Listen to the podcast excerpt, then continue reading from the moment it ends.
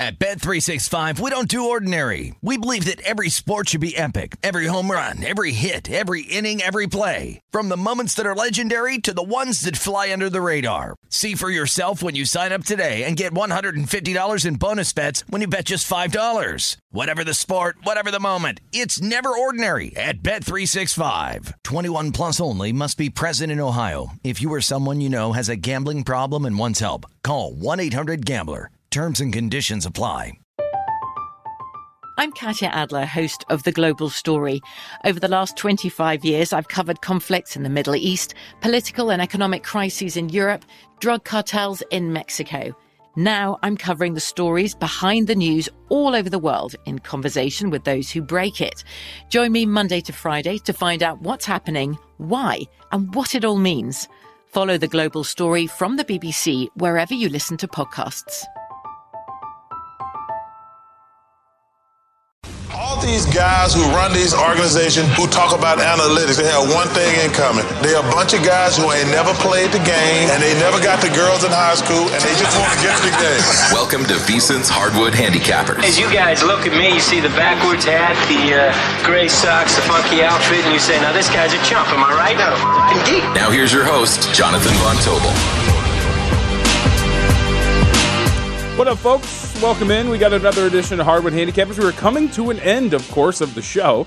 Uh, we might have one more Hardwood Handicappers next Sunday, or this might be the last episode of Hardwood Handicappers. So take that as you will. We got a good show on tap. Uh, coming up at the very bottom of this hour, Tom Burns, Sirius XM, uh, Mad Dog Sports Radio, and NBA Handicapper will be with us. We'll see how he views what's going on in the NBA Finals, as it has now been tied up at two games apiece. Matt Youmans is going to join us in the second hour. Got to watch Game Four with Youmans on Friday night, so we'll see what his takeaways were. If we, you know, saw the same thing, we watching the same screen, and then of course our weekly hit with Daniel Alvari, WNBA handicapper and host of the LA City Cast, who will join us right at 4:45 p.m. Pacific time.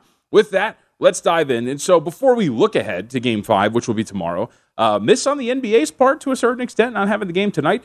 Uh, I was a little. I thought it was going to be today. Uh, just you know, just kind of felt like it. We've had a lot of games on Sunday, but regardless, let's go back before we go forward. 107 to 97, your final score as the Golden State Warriors and namely Steph Curry uh, tie up the series at two games apiece after a win in Boston, and that's where I wanted to start. And if you've been listening to the uh, podcast that we've been doing uh, after these games and looking ahead, and I've been putting these up after every single one of these finals games on the Hardwood Handicappers podcast feed. I'm going to open this show in a very similar way in which I did that show, uh, which is there is no way that you can watch that game and not think that Steph Curry is one of the best basketball players of all time. And that's where I think you have to start here. This was a single handed, we are not losing this game. I am one of the best players you've seen on a basketball court. We are going to win this, tie this up, take back home court, and we refuse to lose. And Curry was brilliant 43 points, 14 to 26 shooting from the floor, 7 to 14 from three point range, had 10 rebounds, 4 assists. His second half was even better because he scores 24 points, 7 of 11 from the floor, 5 of 6 from three point range. And in the second half alone, Steph Curry, who is now the odds on favorite to an NBA Finals MVP, was a plus 18 in the last two quarters of play of game four. And it, like when you watched him, and I, am not one for narrative, right? Uh, I have sometimes, uh, not logic, but like cold hard data is the way that I view things. If you've watched enough of the show, you kind of realize that. I've also admitted that it's very much a weakness of mine, right? When it comes to poo-pooing certain spots in situations in the association and in other sports as well when I'm handicapping it. But I, I, I tire of the narrative that Steph Curry has something left to prove. Steph Curry has nothing left to prove. Uh, he is one of the best basketball players that has ever taken the court in the NBA. I'm also not one for ranking these guys. I was asked, like, where do you rank him among the top? I don't care. He's one of the best players of all time, bar none. I don't think there's really any question about it. His style of play has changed the way the NBA game is played today. He's one of the best shooters we have ever seen. No, he is the best shooter we've ever seen. He's just one of the best basketball players of all time. And he's got that championship DNA, that mettle. But I just thought you needed to start there. And we have ESPN stats and info. Uh, this is from Friday night. Again, we're talking about history being made. Curry just doing it over and over again. Steph Curry with the 43 points, 10 rebounds in that game four win at age 34 years and 88 days, the second oldest player in NBA Finals history to record a 40 and 10 game behind only LeBron James in 2020. He was 35 years and 284 days old uh, when that occurred. Curry's brilliant, man. He's absolutely brilliant. His 23 and a half field goal attempts per game, the most he's averaged in a series since 2019. He has scored 32.6% of the Warriors' total points scored in this series. Don't think there's really any dispute from there. So, with that, moving forward, as we kind of start the show today, I wanted to break down Friday from two different perspectives. First off, the Warriors' perspective, because they were they, they went out there and they won that game. And then the second perspective is of course, the Celtics' perspective and how they move forward in adjusting from what happened in that contest. So, first off, uh, let, us start what I think is the main takeaway here, which is Steve Kerr clearly tinkering and throwing, I think, everything at the wall to see what sticks. He started the game, if you remember the opening lineup, Curry, Thompson, Wiggins, Green, and Porter. But that lineup was outscored by about seven points uh, in the first few minutes.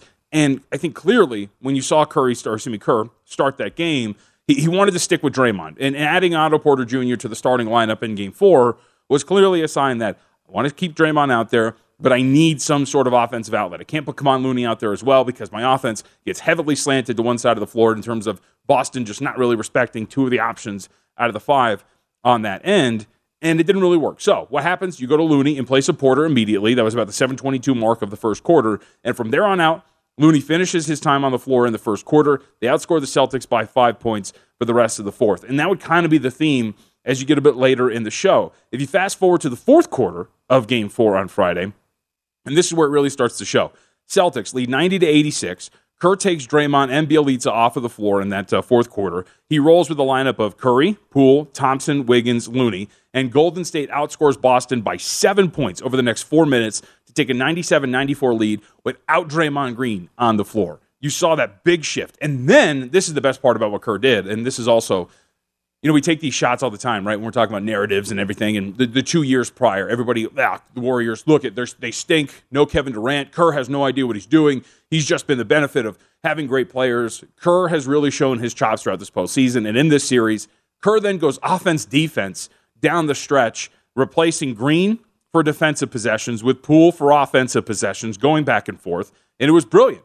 And the Warriors, who were minus 40 in the previous three games in the fourth quarter, win the fourth quarter 28 to 19, and they win the game. So let's hear from Draymond first, because this is a pretty big blow to a guy who has been a key part of a championship squad. And he gave voice to it after the game on Friday night, saying, like, yeah, man, uh, I'm never thrilled to come out of a tight game.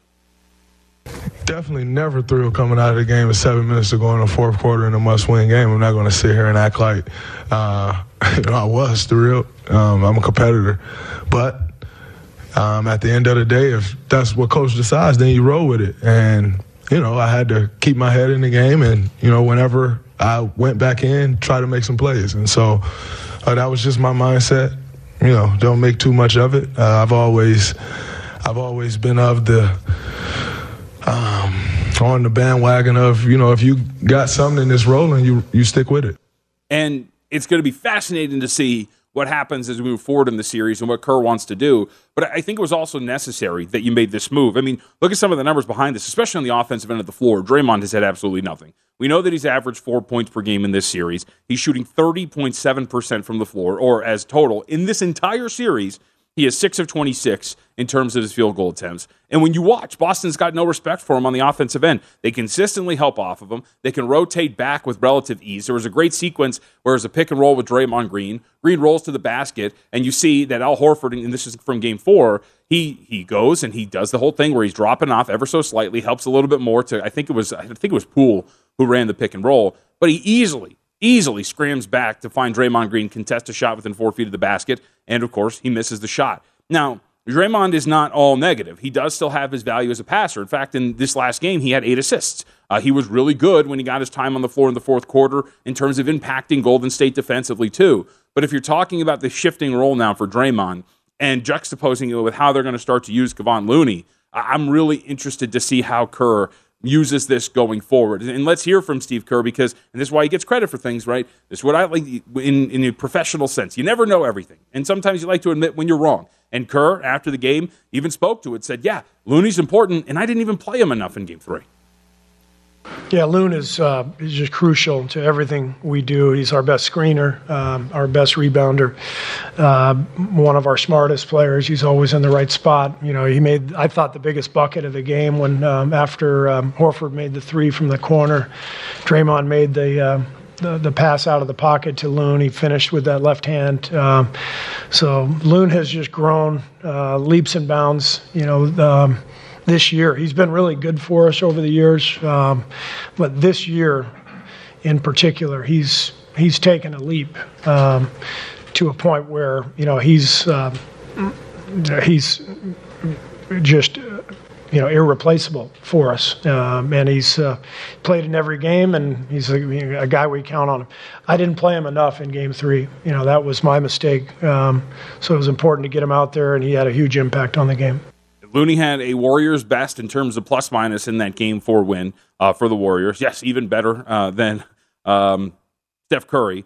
But I, I think that Kerr brings up the most important part about Looney's ability early part of that clip, which is rebounding. If you go back to game three, remember the Warriors got absolutely crushed in that game three loss on the boards. I got it rebounded. They got a rebound of 47 to 31. The Celtics had 15 offensive rebounds in that game. You go to game four on Friday, Looney on the floor, taking a whole bunch of uh, minutes on the floor. Looney, 11 rebounds, four offensive. He and Wiggins combined for 27, and they had 55 rebounds as a whole, the Golden State Warriors. It was a really big adjustment, and it's an adjustment that paid dividends for Steve Kerr. So, what does it mean as we head into game five on Friday? Well, I think it means a lot. I think it obviously means that more minutes for Looney, of course, are in order, and we'll talk about how that affects the player prop market as we uh, get into that in the next hour and he's deserving of it. But I also wonder what it means for Draymond in terms of his minutes. Looney's minutes went up. Draymond's minutes went down. If you look at the starting core, at least that was out there on the floor, Otto Porter Jr., uh, well, we won't include him, but at least of the core group that they have out there on the floor, Steph Curry, Klay Thompson, Andrew Wiggins all played over 40 minutes. Draymond only played 33. And we talked about what happened in the fourth with some of the rotations.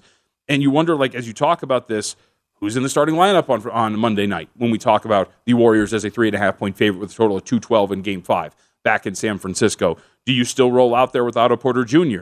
Do you dare say that Draymond Green uh, plays under 30 minutes in this game against the Boston Celtics? If, if that's what it takes to win, will Steve Kerr do that? He's already shown that he's willing to come back off of that. And on the flip side, because we're going to get to Boston on the other side of this, with Ime Udoka and the way that he has kind of staggered Robert Williams and Al Horford in terms of their minutes as this series has gone along, do we now see that these two bigs will play together a little bit more often? On Friday, they were plus six when both Horford and Williams were on the floor together, but they didn't play together on the floor after the 746 mark of the third quarter. So oh, there's so many different things that come out of these uh, adjustments and wrinkles. So on the other side, let, let's talk a little bit more about the Celtics side of things. Can they win this series still? No longer having home court and continuing to struggle in an area that they have struggled all year long that would be crunch time. We'll talk about that. We'll dive into those numbers and much more. And remember, bottom of this hour, Tom Burns, SiriusXM, is going to join us. Don't go anywhere. Hardwood Handicap.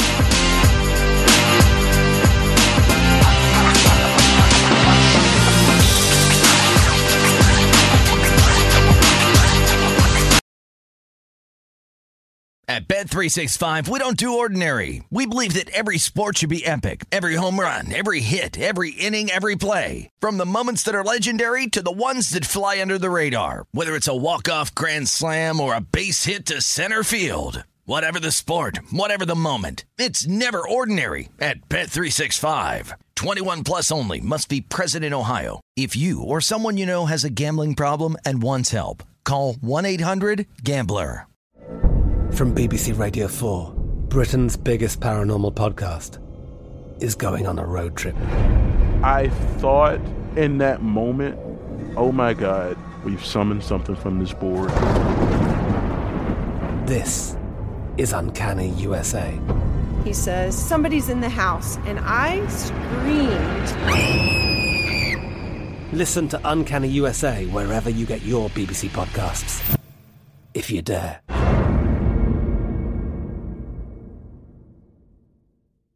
The wait is almost over. Get ready for the 2024 NFL season as the full schedule is announced. Every rivalry, every rematch, every rookie debut, every game revealed. The 2024 NFL schedule release, presented by Verizon, coming in May. Live on NFL Network, ESPN2, and streaming on NFL Plus. Terms and conditions apply to NFL Plus. Visit NFL.com slash schedule release to learn more. Lucky Land Casino asking people what's the weirdest place you've gotten lucky? Lucky? In line at the deli, I guess? Aha, in my dentist's office. More than once, actually. Do I have to say? Yes, you do. In the car before my kids' PTA meeting. Really? Yes. Excuse me, what's the weirdest place you've gotten lucky? I never win and tell. Well, there you have it. You can get lucky anywhere playing at LuckyLandSlots.com. Play for free right now. Are you feeling lucky? No purchase necessary. Void where prohibited by law. 18 plus. Terms and conditions apply. See website for details. At Bet365, we don't do ordinary. We believe that every sport should be epic. Every home run, every hit, every inning, every play. From the moments that are legendary to the ones that fly under the radar. Whether it's a walk-off grand slam or a base hit to center field. Whatever the sport, whatever the moment. It's never ordinary at Bet365. 21 plus only must be present in Ohio. If you or someone you know has a gambling problem and wants help, call 1-800-GAMBLER. From BBC Radio 4, Britain's biggest paranormal podcast is going on a road trip. I thought in that moment, oh my God, we've summoned something from this board. This is Uncanny USA. He says, Somebody's in the house, and I screamed. Listen to Uncanny USA wherever you get your BBC podcasts, if you dare.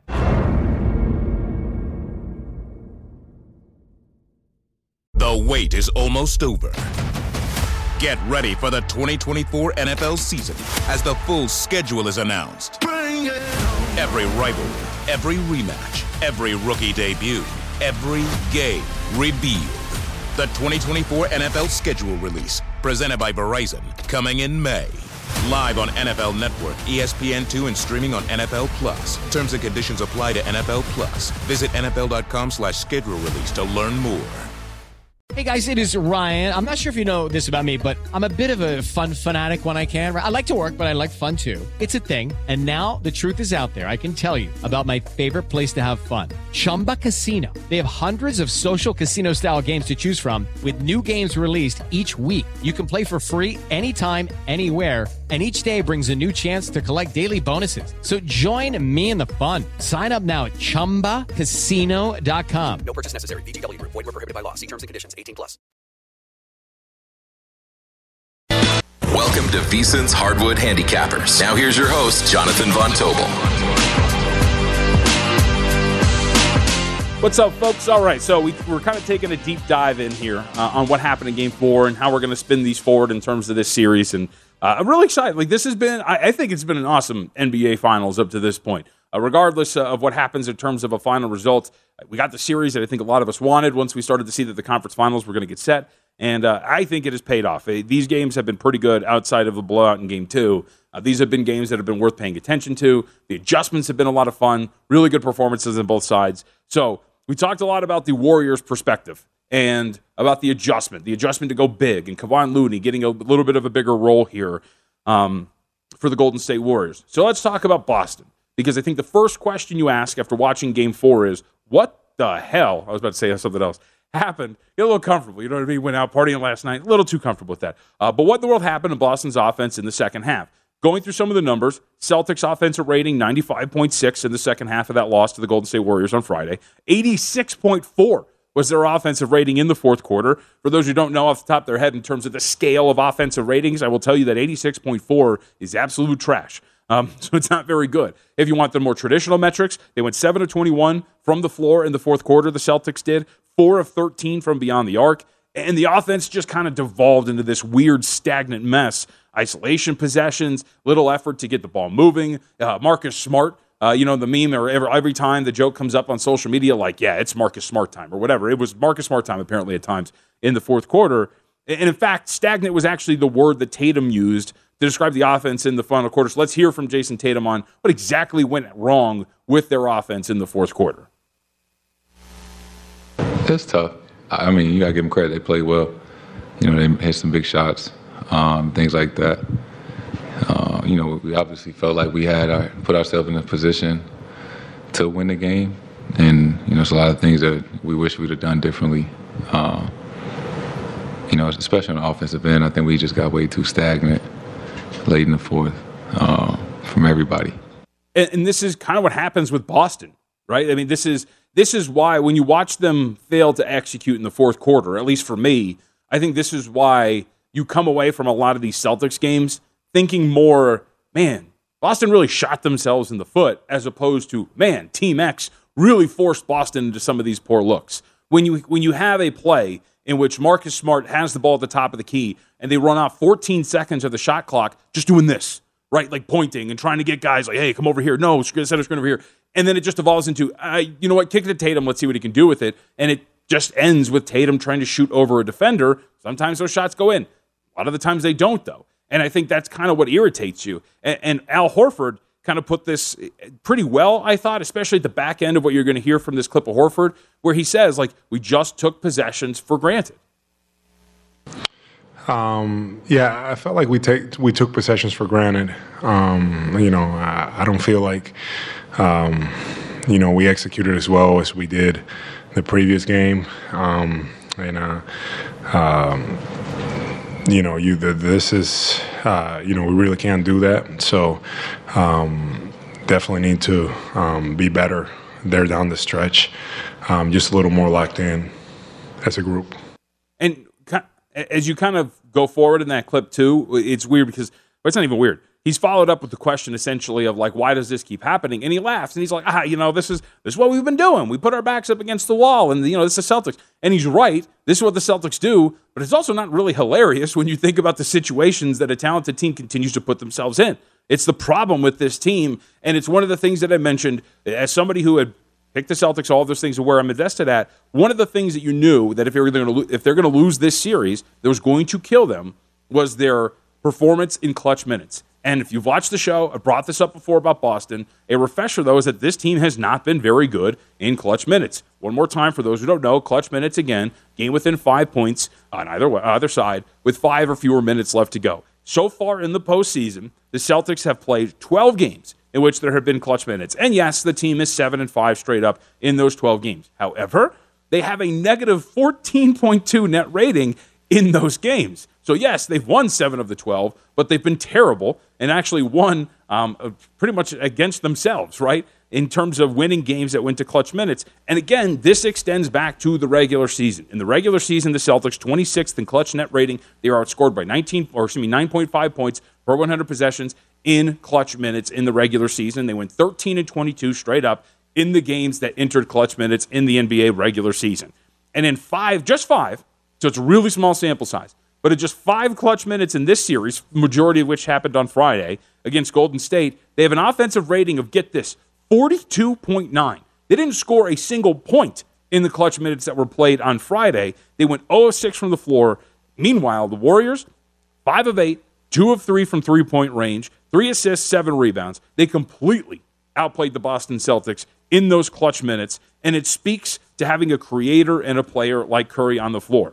And it's also what this team is. We've heard about all these numbers for Boston, and we remember the positive ones. Right on Monday, if they win, they can improve to 8 0 straight up and 8 0 against the spread coming off of a loss. But how about some of these other numbers for Boston? After a straight up win in the postseason, uh, I've got them down as six and eight straight up, six seven and one against the spreads. A cover rate of forty two point nine percent. If you include the regular season as well, we're talking about a thirty eight and twenty seven straight up record.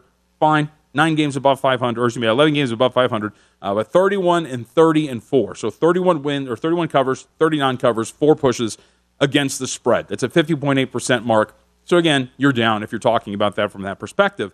And they just consistently do this. And I thought Tatum had a pretty good answer to a certain extent. It was kind of funny, but he, they asked him, like, essentially, why do you guys keep, why do you keep putting yourself in this position?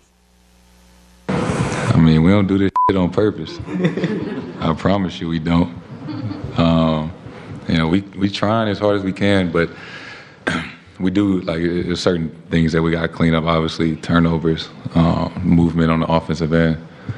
Um, you know, what we have liked to win today and be up 3 1? That would have been the best case scenario, but um, it's the finals. And, you know, in the art of competition, you know, they came here with, you know, no feeling like they had to win. I mean, you know, it wasn't easy. And I think that's, um, that's kind of the beauty of it. That is, it is not going to be easy and it shouldn't be. Um, you know, we both want it and, you know, we got to go take it. So I mentioned, and he kind of laughs it off there. Horford kind of laughed it off in the answer that I was talking about media availability after the game. And I guess there is, you're allowed to have a certain confidence if you're the Celtics when you look at some of the numbers and you realize that this is a team that, again, is undefeated in the postseason, coming off of the straight up loss, as we know 27 11 straight up, 26 and 12 ATS this season as a whole, uh, coming off of a straight up loss. So, again, they have covered 68.4% of their games after they lose a game. So, I guess there is built up a certain confidence after you consistently do this, right? Put yourself in a bad position, but then dig yourself out of it. You did it against the Milwaukee Bucks where you're down 3 2. You win, you, yeah, when you're down 3 2, you win two straight, you win that series. You do it when you're taking on the Miami Heat. You're up 3 2, you lose at home, you win a game seven over in Miami. So when you consistently you know, deliver in these situations, I guess there's a reason why this team seems pretty la- not lax because that's not really fair to them because that paints a picture of a team that doesn't really care. But there's a confidence in this situation where now you have to go on the road and at least to win at least one more road game. Again, a situation which they have been very good. They have played very well away from home in the postseason and again in the season as a whole. 31 and 21 straight up, 33 17 and 2 against the spread. That's a 66% cover rate away from home if you include regular and postseason for the Celtics. But at the same time, right, you can't keep playing with fire and every time you don't get burned, like, man, I'm great at this. Eventually, right, you're going to get burned, to use the cliche, in its entirety. So it brings us to Monday night, and it brings us to game five. Celtics catching three and a half, total of 212 and a half. Uh, and we'll have more on the total and from that perspective too, because I, I, do feel like this series is starting to take shape in terms of the way that these totals are going to be played. But all of this, as we've kind of recapped game four to a really good extent, what does this mean as we spin this forward? And I think you start with where we began, which is size. Size is the first thing that I think you come to this matchup with. We've established that Looney is necessary for the Golden State Warriors to be successful. Does Kerr start him on Monday? Does he? Does he? What does he do with Draymond? Do I dare suggest that he doesn't start Draymond Green? Right? Like if you're talking about putting Looney out there and wanting to get off to your best start, Looney has been one of your best players in this series.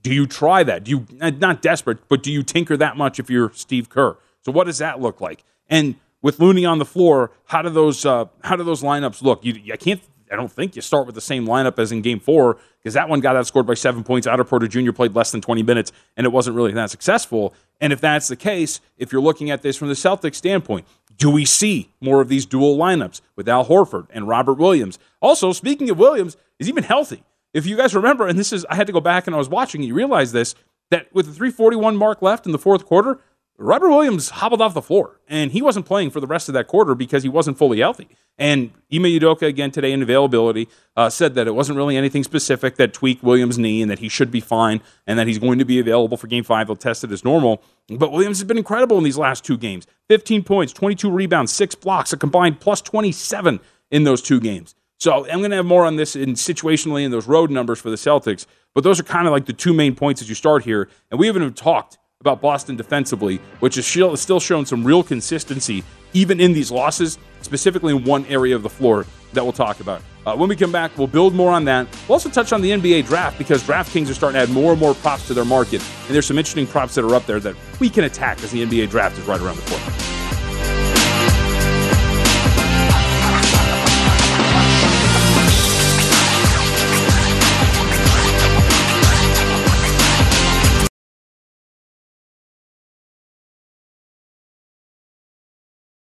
Slash store. Welcome to VSiN's Hardwood Handicappers. Now here's your host, Jonathan Von Tobel. The Major League Baseball season is in full swing, and you can play ball with the Peacock Major League Baseball Sunday Leadoff Challenge. Just draft your players and compete for free up to $10,000 in prizes. Visit DraftKings.com slash Peacock for more info. Don't just watch your shows, Peacock them. Terms and conditions and other eligibility restrictions apply. See DraftKings.com for details. All right, a um, wanted to kind of put a bow on what we were talking about with uh, Game Five, as uh, we will get back to, of course, all of the analysis for the NBA Finals. Um, so I mentioned kind of going into the break Boston defensively, and I think it's still very much worth pointing out as we move back to San Francisco. So, how do you put this? Like, the Celtics have still been actually, it's easy way to put it. The Celtics have still been borderline elite when it comes to their defense. And I know a lot of people are going to look at Steph Curry dropping 40 points and going, "No, okay, clown, wrong." And it, but it's very true to like if you look at this again statistically. Let, let's look back on Friday night again one more time, right? The offensive numbers for Golden State outside of just Steph Curry's 42 points were actually pretty mundane From an offensive rating standpoint, 112.6 in non garbage time minutes. Again, about an average to below average offensive uh, rating in a single game. If you look at it from a half court perspective, very, very below average for the Golden State Warriors. In fact, both teams were awful. 83.9 for the Golden State Warriors, 84.3 for the Boston Celtics. The Celtics have actually, in this series, in half court settings, limited the Golden State Warriors to 93.5 points per 100 plays. That's a really good defensive rating in the half court to hold an opponent to. And Golden State has gotten their uh, their points and their efficient points really in one area of the floor. It, technically, it's two, but it's one. It, it's transition. It's right first action, right when you get the ball over the court. It's a screen for Curry, steps into that space that's provided by that drop coverage, puts up a three and hits it, or it's turnovers that you know steals then lead to transition opportunities the other way, and the Warriors again score. So like that, when you look at it from the perspective of how the Warriors are getting their points, that is how they have really won these two games. When you look at it, the Celtics again, when you talk about the looking at this from the perspective of shooting themselves in the foot, it's about limiting turnovers, limiting transition opportunities, because in these half court settings, the Warriors still have not put forth a, a, consistent effort over the course of these four games. And I think if you're the Celtics, that's what you're really putting your hat, you're, you're leaning on, you're hanging your hat on, whatever cliche you want to use there. We have still, for the course of this series, been a pretty consistent defensive team. We have limited the other opportunities for the players not named Steph Curry. We have been very good in half court settings. And it's all about maybe tweaking some things here and there when it comes to the coverage of Steph Curry and just limiting the opportunities we give them. 19 points off of turnovers for the Golden State Warriors in a game in which they lost by 10 on Friday night. Those are opportunities that you give up to the opponent. And if you're the Celtics, I think that's how you're kind of approaching this and feeling as you move forward in the series and as you move forward on the road in this series. Also, the last point here the other thing that is going to um, get a lot of uh, traction when it comes to analysis of the series. You're going to hear a lot about, again, the 7 0 mark after a straight up win and loss, and th- that'll be the qualification for a lot of the handicap uh, for quite a lot of people. I brought up to you the fact that this is a Celtics team that has played very well on the road, again, covering about 66, 67% of their games away from home. To give you numbers how they have operated away from home in the postseason, too, the Celtics plus 5.1 net rating, a league leading eight wins. They're 8 and 3 straight up, 9 and 2 against the spread, or, you know, 8 3 and 1, depending on how you get your numbers averaging 113.5 points per 100 possessions and non garbage time minutes away from home in this postseason. But the most important mark, 108.4 points per 100 possessions and non garbage time minutes allowed. It's been a team that has responded. So, and it goes back to what we were talking about the weird, kind of nonchalant, like, haha, like we're going to be fine. We put ourselves in this position all the time. Maybe, and maybe they get out of this series consistently putting themselves in this position. Um, but we'll see if that's the case. But this has been a team that's responded in these spots you just can't keep putting yourself in those spots because it's not the best position to be in. All right, anyway, with that, we'll get back to that coming up in about 10 minutes from now when Tom Byrne joins us. Uh, let's talk about some other stuff in the NBA because there's other stuff going on, specifically the NBA draft, which is right around the corner. And as the days go along, uh, uh, markets and operators like DraftKings are starting to put some more stuff up for bettors to uh, play around with. So, wanted to start with some player draft position stuff. Uh, talk a little bit more about you know first overall pick. There's nothing really evolving there. Uh, it is worth noting that the first overall selection in terms of the odds they continue to grow in favor of Jabari Smith. He's now minus 330 to be the first overall pick, and these are up at VSiN.com. You can check the odds there. Uh, that's the DraftKings price as well. And it is this is the thing. I was talking about this with Jim Root on the podcast a couple of weeks ago. Jim Root, who does a lot of work, of course, three man weave, uh, Field the 68. When you talk about why this price has gotten so high, there was a report by Jonathan Givony that stated it is uh, believed in the league widely that the Orlando Magic are going to go with Jabari Smith, the first overall selection. Keep in mind, the wording of that report is that executives in the league believe it to be the case. There is nothing that is being reported from inside the Orlando Magic that that is the case. And I would say that as these odds continue to grow on Chet Holmgren, who is widely considered to be the most talented player in this draft at plus 300, if we're talking plus 350, I would Chet Holmgren and taking him at, a, at an inflated plus price is definitely worth it. When you're talking about the implied probability and the difference between those, uh, it's hard to see that Jabari Smith Jr., who's going to be a really good player and maybe an elite three and D wing type of guy, is selected first over Orlando by Orlando. And I get it, Holmgren and Wendell Carter Jr. and how they fit together and all those dynamics are at play. But at the same time, just from a price perspective, to see the guy who is widely considered to be the most talented prospect in this draft be over $3 to be the first overall selection, uh, position aside, uh, damn position value, right? Uh, it's all about just taking the most talented player at this point of the NBA draft, and that's still Chet Holmgren. All right, the other stuff that has been added to the board, though, uh, we now have player draft position props that are available in a couple of spots, and it's very much worth looking at. And uh, there's a couple that I wanted to point out uh, because there's some really intriguing numbers around a few of these guys and where they might end up. So let's start with AJ Griffin coming out of Duke. Player position prop set at 10.5, heavily shaded to the under at minus 165. Griffin's consensus spot, if you look at all the like, major mock drafts that are available, seems to be about eighth overall. And Hoops Hype, it's really, it's very much a, tool worth using. Hoops Hype, uh, the website, uh, actually has done this. They're, they have a draft uh, article up, and I'll tweet it out a little bit later for those who are interested, uh, that has aggregated all of the main mock drafts and has given you an average position for some of these guys. So it does take a little bit of the work off of your shoulders. Uh, but if you look at this, according to some of these mocks, highest point in the draft, or I guess lowest, if you, however you phrase it, 12th uh, overall for a guy like Griffin. Fifth is the highest draft pick, and you see the draft order right there with the Pistons. Worked out with Portland the other day. It was about two days ago. Widely considered to be a lottery pick by scouts around the league, so safely within this top 14 as we look at it. But you, when you kind of break it down, how likely is it that he goes in the top 10 selections? Because if you look at minus 165 and an implied probability of 62.3%, it doesn't seem, it seems like a little high in that regard. So, for example, if you go under, the Kings do not seem likely to take him. Uh, they seem very much tied to Jaden Ivey, which might be the case, or, or not even Ivey, uh, excuse me, um, Keegan Murray. So outside of that, you're talking about fifth Detroit, sixth Indiana, seventh Portland. Uh, rumors that the Kings and the Portland Trailblazers are floating their pick because they want to get out and they want to acquire and establish talent to help their teams, for whatever reason, uh, make a push toward the postseason, much like the Pelicans did.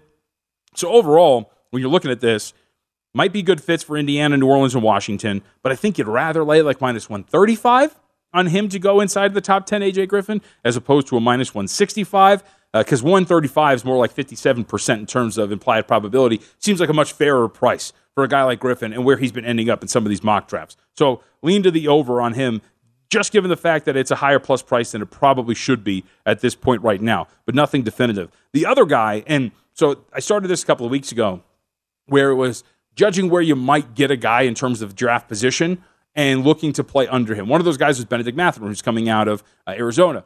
Love the kid. Looks fantastic. Six foot six, got a super high release on the jump shot, is uber athletic. He can be one of those really, if he shores up his defensive talent, could be a really, really strong player for somebody to grab in the middle of the lottery. And I was thinking, like, man, if you're getting him at like 10 and a half, like AJ Griffin, I'll be looking to bet that under, and even at a, a price you know that you're laying in the range of like two dollars or so. He seems like he's going to be safely inside of the top ten. Well, I'm not the only one, obviously, that's paying attention. Benedict Mathurin's draft position prop opens up at eight and a half, shaded to the under at this price at minus 180. Consensus draft position for him has been about seventh, and this is, I think, kind of one of the tighter draft positions that you're going to see on the board. Because I was hoping to get him at the 10 and a half mark, and if you look at some of the news behind him, he worked out for Indiana on Friday. Uh, that is this is from the Indy Star. Quote, highest ranked known prospect Indiana has brought in, according to that uh, publication. He'd be a beautiful fit for the Pacers.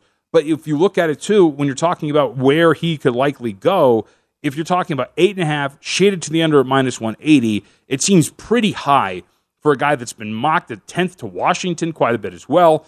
I was willing to lay that price, but when you're talking about eight and a half, and really your margin of error is six, seven, or eight, uh, to say that he's safely inside those top three picks at a minus 180 price, it's a little too rich for my blood. So if it continues to drift, actually, the under uh, might be something, or excuse me, the over uh, might be something worth looking at there for a guy like Benedict Mathurin. And we're going to get to more of these. There's really intriguing prospects. Dyson Daniels has been really, it looks, sounds like skyrocketing up boards, the G League Ignite kid. Jalen Duren, who at one point seemed like a lock within the top 10, but recent news about how a team that seems like a fit for him in Portland uh, is, I think, changed that a little bit. And uh, the star that everybody knows at this point, Johnny Davis, is it what what what is he eating in the Taco Bell commercials? Is like a chalupa or something like that? Uh, he's got a draft position. Pro- How good is your agent? The dude is like a fringe top ten pick, and he's in every single Taco Bell commercial that's playing during the NBA Finals. We'll talk about him, Shaedon Sharpe, and others, uh, maybe a little bit more in the second hour. But on the other side, Tom Burns, SiriusXM, Mad Dog Sports Radio, is going to join us. Fantastic NBA handicapper. Get his thoughts on Game 5.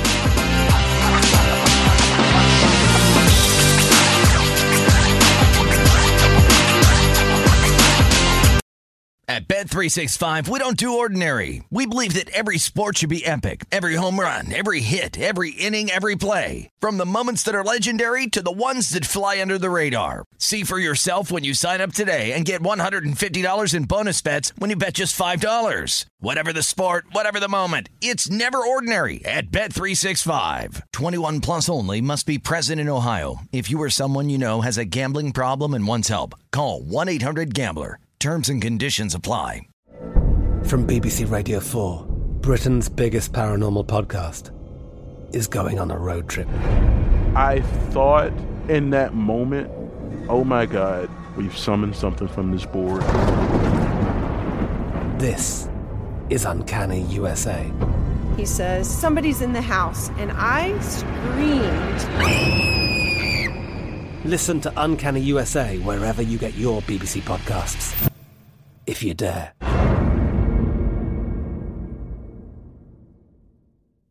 The wait is almost over.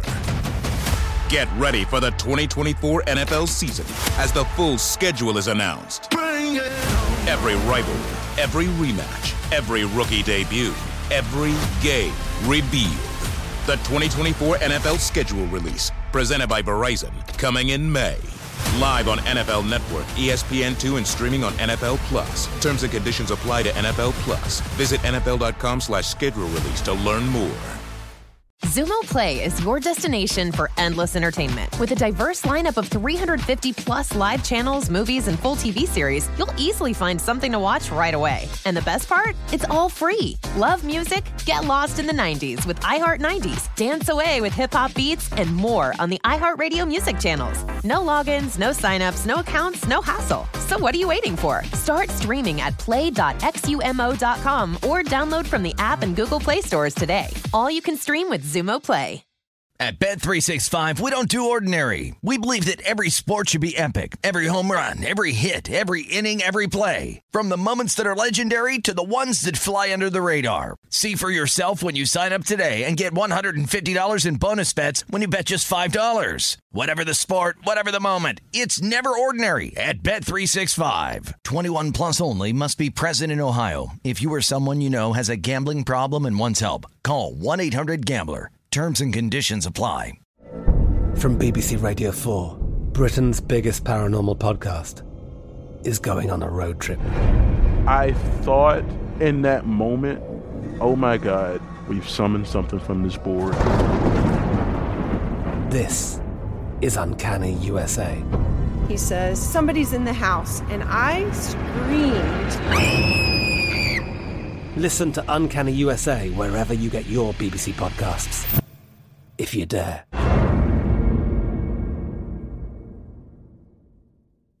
The wait is almost over.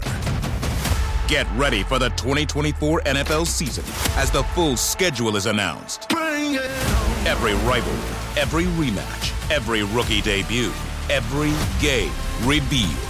The 2024 NFL schedule release, presented by Verizon, coming in May. Live on NFL Network, E ESPN2, and streaming on NFL Plus. Terms and conditions apply to NFL Plus. Visit NFL.com slash schedule release to learn more. Xumo Play is your destination for endless entertainment. With a diverse lineup of 350 plus live channels, movies, and full TV series, you'll easily find something to watch right away. And the best part? It's all free. Love music? Get lost in the 90s with iHeart 90s, dance away with hip hop beats, and more on the iHeartRadio music channels. No logins, no signups, no accounts, no hassle. So what are you waiting for? Start streaming at play.xumo.com or download from the app and Google Play stores today. All you can stream with Xumo Play.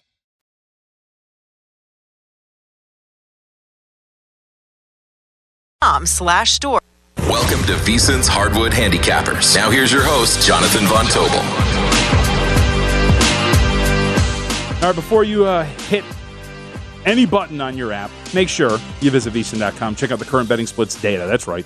We have all the information up there. You want to find out where the public is betting based on the number of tickets and where the money doesn't match the public opinion. Check out not just today's action, but future events as well. Betting splits another way. VSIN is here to make you smarter, better year round. Check out today's betting splits for every game at vsin.com. All right, let's welcome in. Tired of hearing my voice for a while? Well, good. This guy's got some pipes on him. Tom Burton host SiriusXM Mad Dog Sports Radio, NBA handicapper, and now WNBA handicapper. We dabble in WNBA talk here on the show. Tom, what do you got for us? Yeah, I heard you had Danielle on. I might need a couple pointers. No, I went with the Wings plus four. They lost by five, so that's always fun. It's good to get that feeling back. And then the Liberty, they took it home pretty easily. Plus, I think I took plus seven or seven and a half, and they lost by two. They were winning the entire game.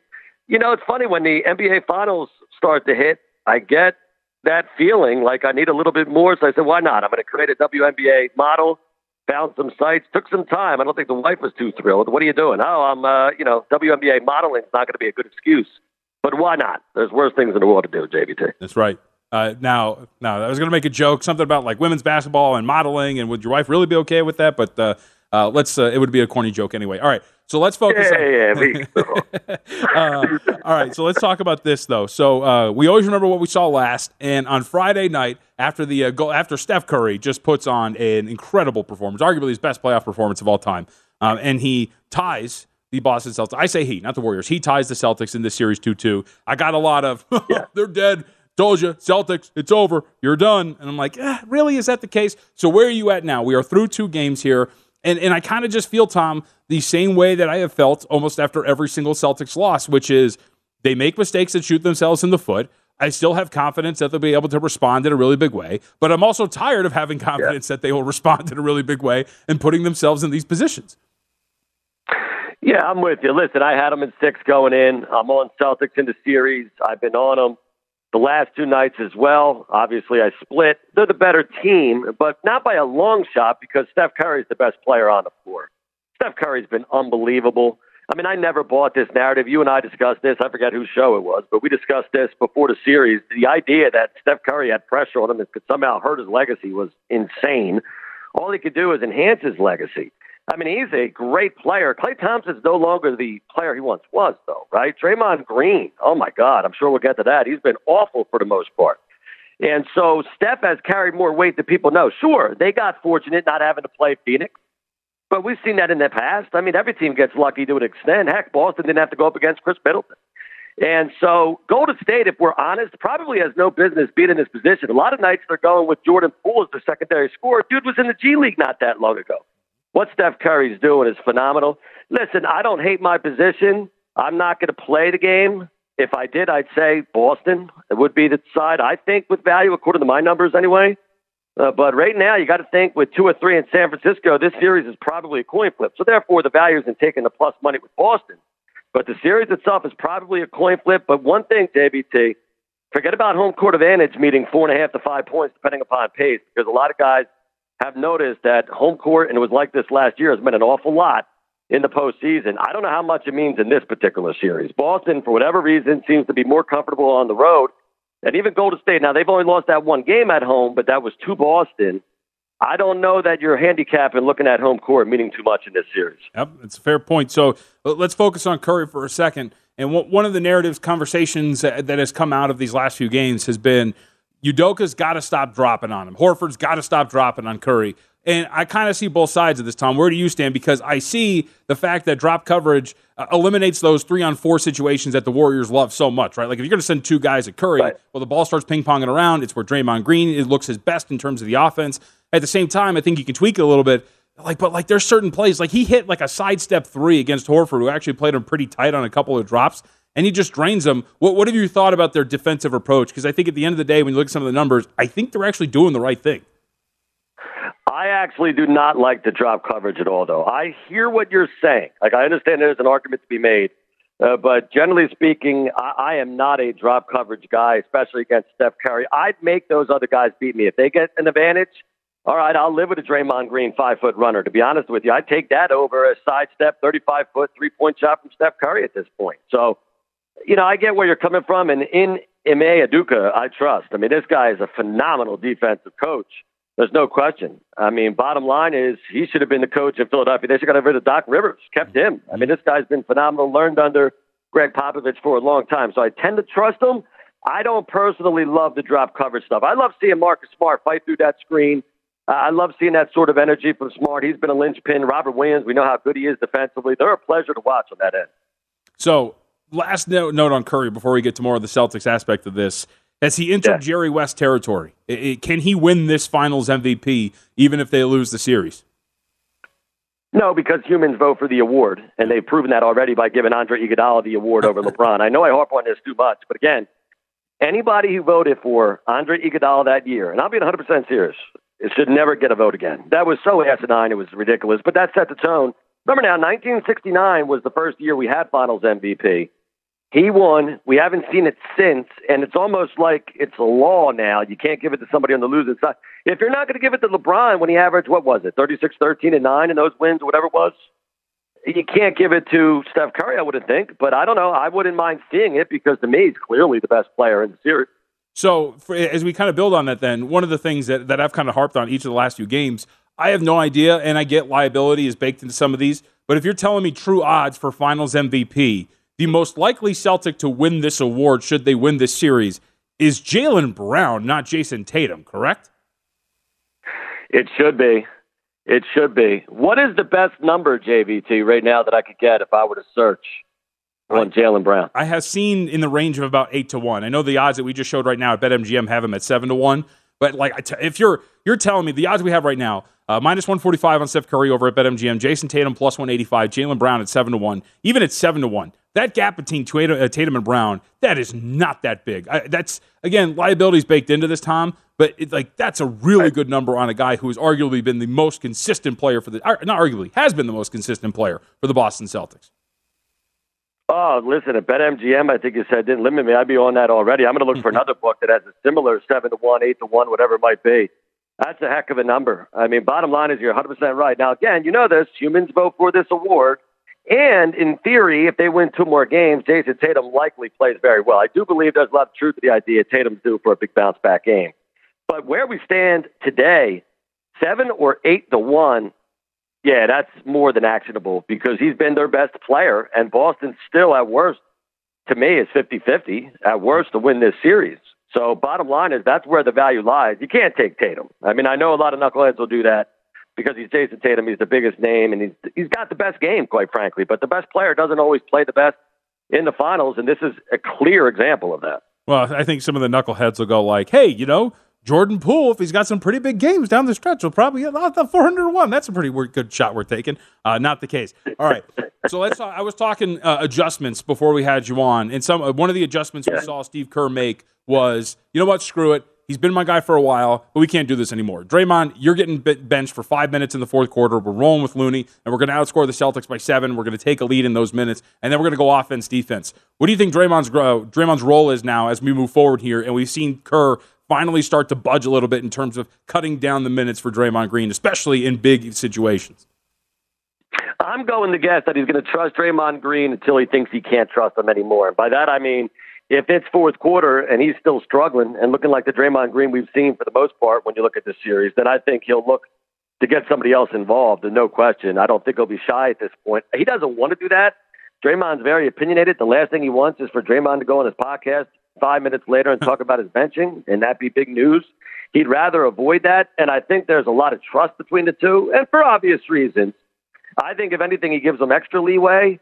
I'd be surprised if the numbers are cut drastically. I'm talking about the minutes until the fourth. If he's struggling, then I think he'll he'll put him on the bench for another five minute, six minute stretch. And dare I say, if he struggled worse than he's been, he might not even see the crunch time numbers. And boy, that would be interesting if he didn't get minutes in the final couple of of series. But at the same time, I think it is fair to expect him to bounce back a little bit, JVT, right? I mean, he has been so bad. Think about it. We all know he's going to the Hall of Fame. I mean, considering who they have put in, mm-hmm. Draymond Green's getting into the conversation, and he's getting in at the end of the day.